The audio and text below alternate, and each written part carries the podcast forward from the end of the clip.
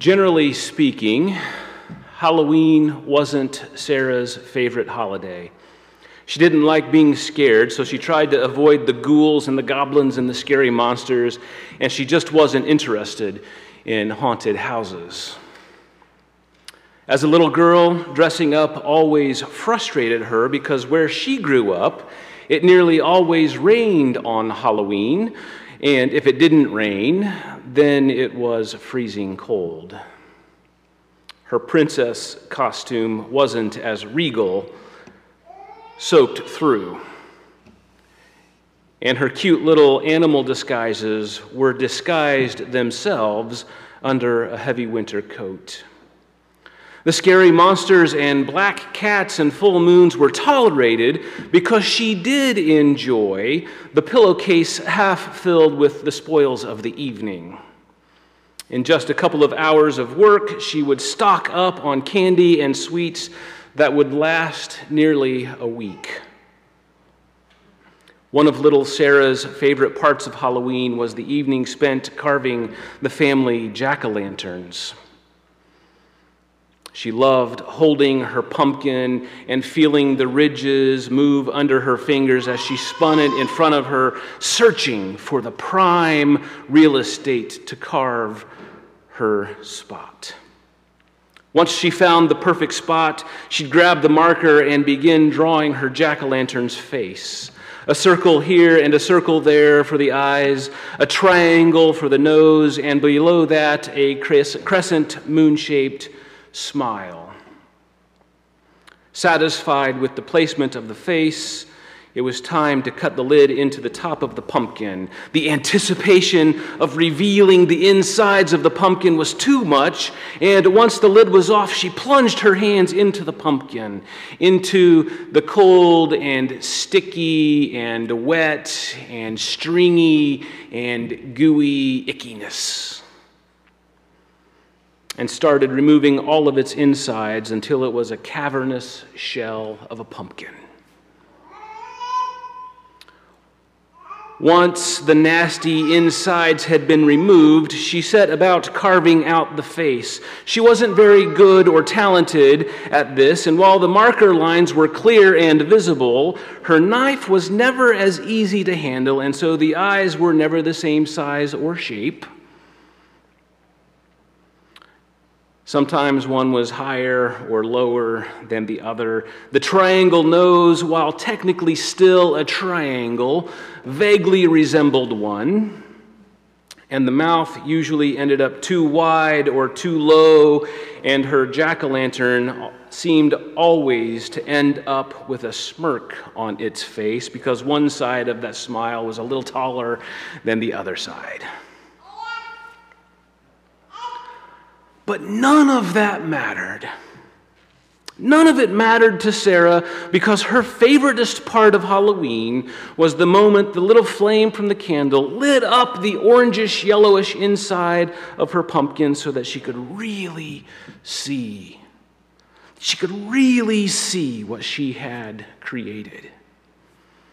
The light inside her pumpkin would shine through, and her lopsided, wild eyed, smirking pumpkin would come to life.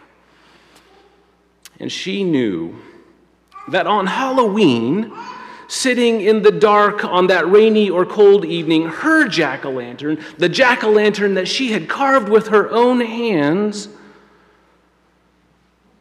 would offer a safe path for all the other little trick or treaters coming down her way.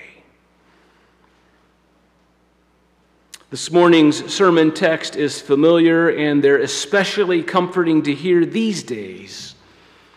Rising COVID 19 patients and pandemic fatigue, the tragic and devastating aftermath of fires and storms, negative election ads, and election season fatigue, hate filled racism and the ensuing civil unrest that pops up in unexpected ways and places, personal health crises, all of this has taken its toll on us. Our hearts and minds, our spirits are heavy and anxious, and it feels like we sure could use some good news to lift our spirits, doesn't it? So here is the good news, which in Greek is pronounced gospel. That is the word for good news, and Matthew 5 14 through 16 offers that for us this morning. You are the light of the world. A city built on a hill cannot be hid. No one, after lighting a lamp, puts it under the bushel basket, but on the lampstand, and it gives light to all in the house. In the same way, let your light shine before others, so that they may see your good works and give glory to your Father in heaven. And may God add God's blessings to the reading this morning. Would you pray with me? Holy and gracious and mighty and wonderful God, we come to you this morning listening with our ears and our hearts to the gospel. May we find the good news in it. God, we pray that the stumbling blocks in our hearts would be removed and the meditations of our hearts and the words of my mouth would be acceptable and pleasing in your sight. All of this we pray in Jesus Christ's name, and all God's people say, Amen. Historically, at least until the modern invention of electricity and light bulbs, when night fell, the world was in darkness. Beyond the light cast from a fire or a torch, most people couldn't really function very well if they needed to be out in the dark. If you've ever found yourself without electricity at night, maybe this morning, then you understand this sensation of knocking around.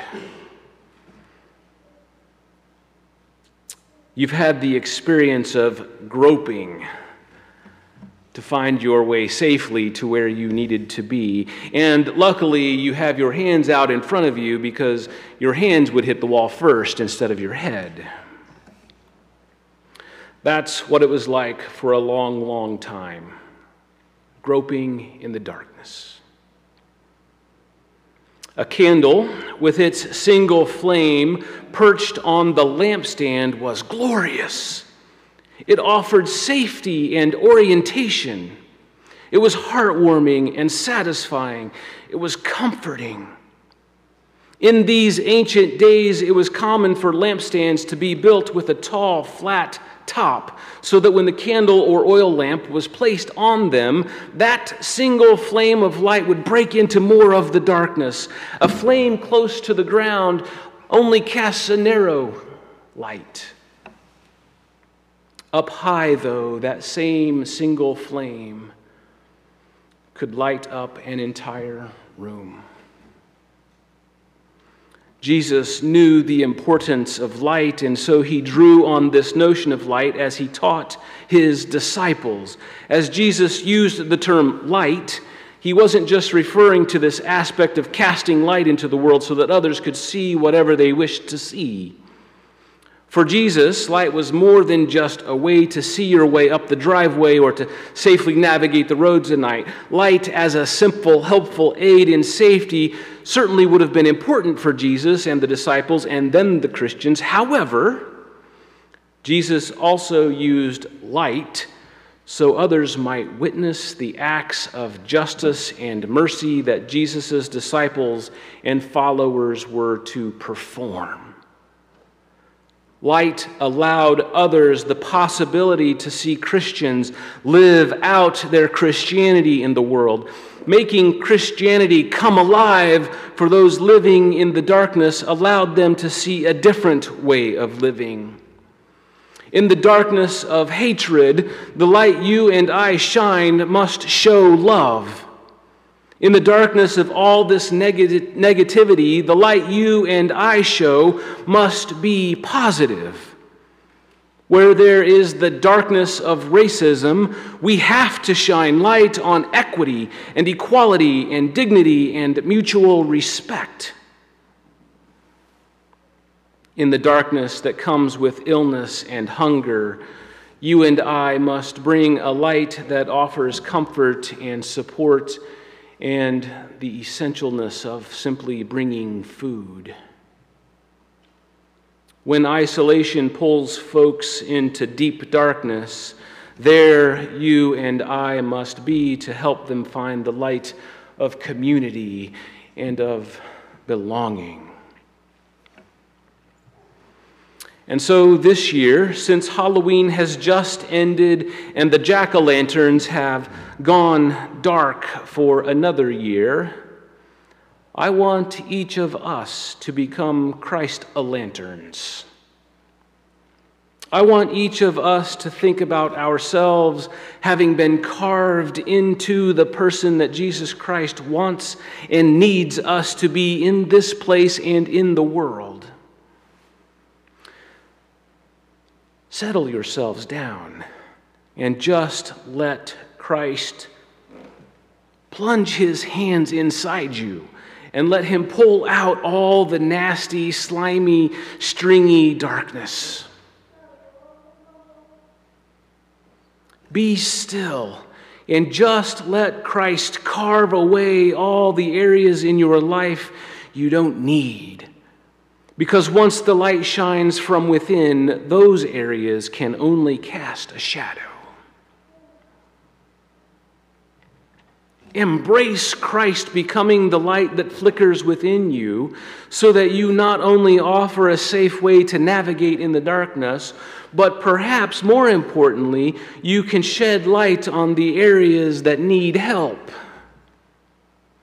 As Christ lanterns, you can become who Jesus Christ has shaped you to be, each uniquely handcrafted with special gifts and talents, with lopsided eyes and triangles that aren't triangles and smirks on your face to make your place in the world a little better off.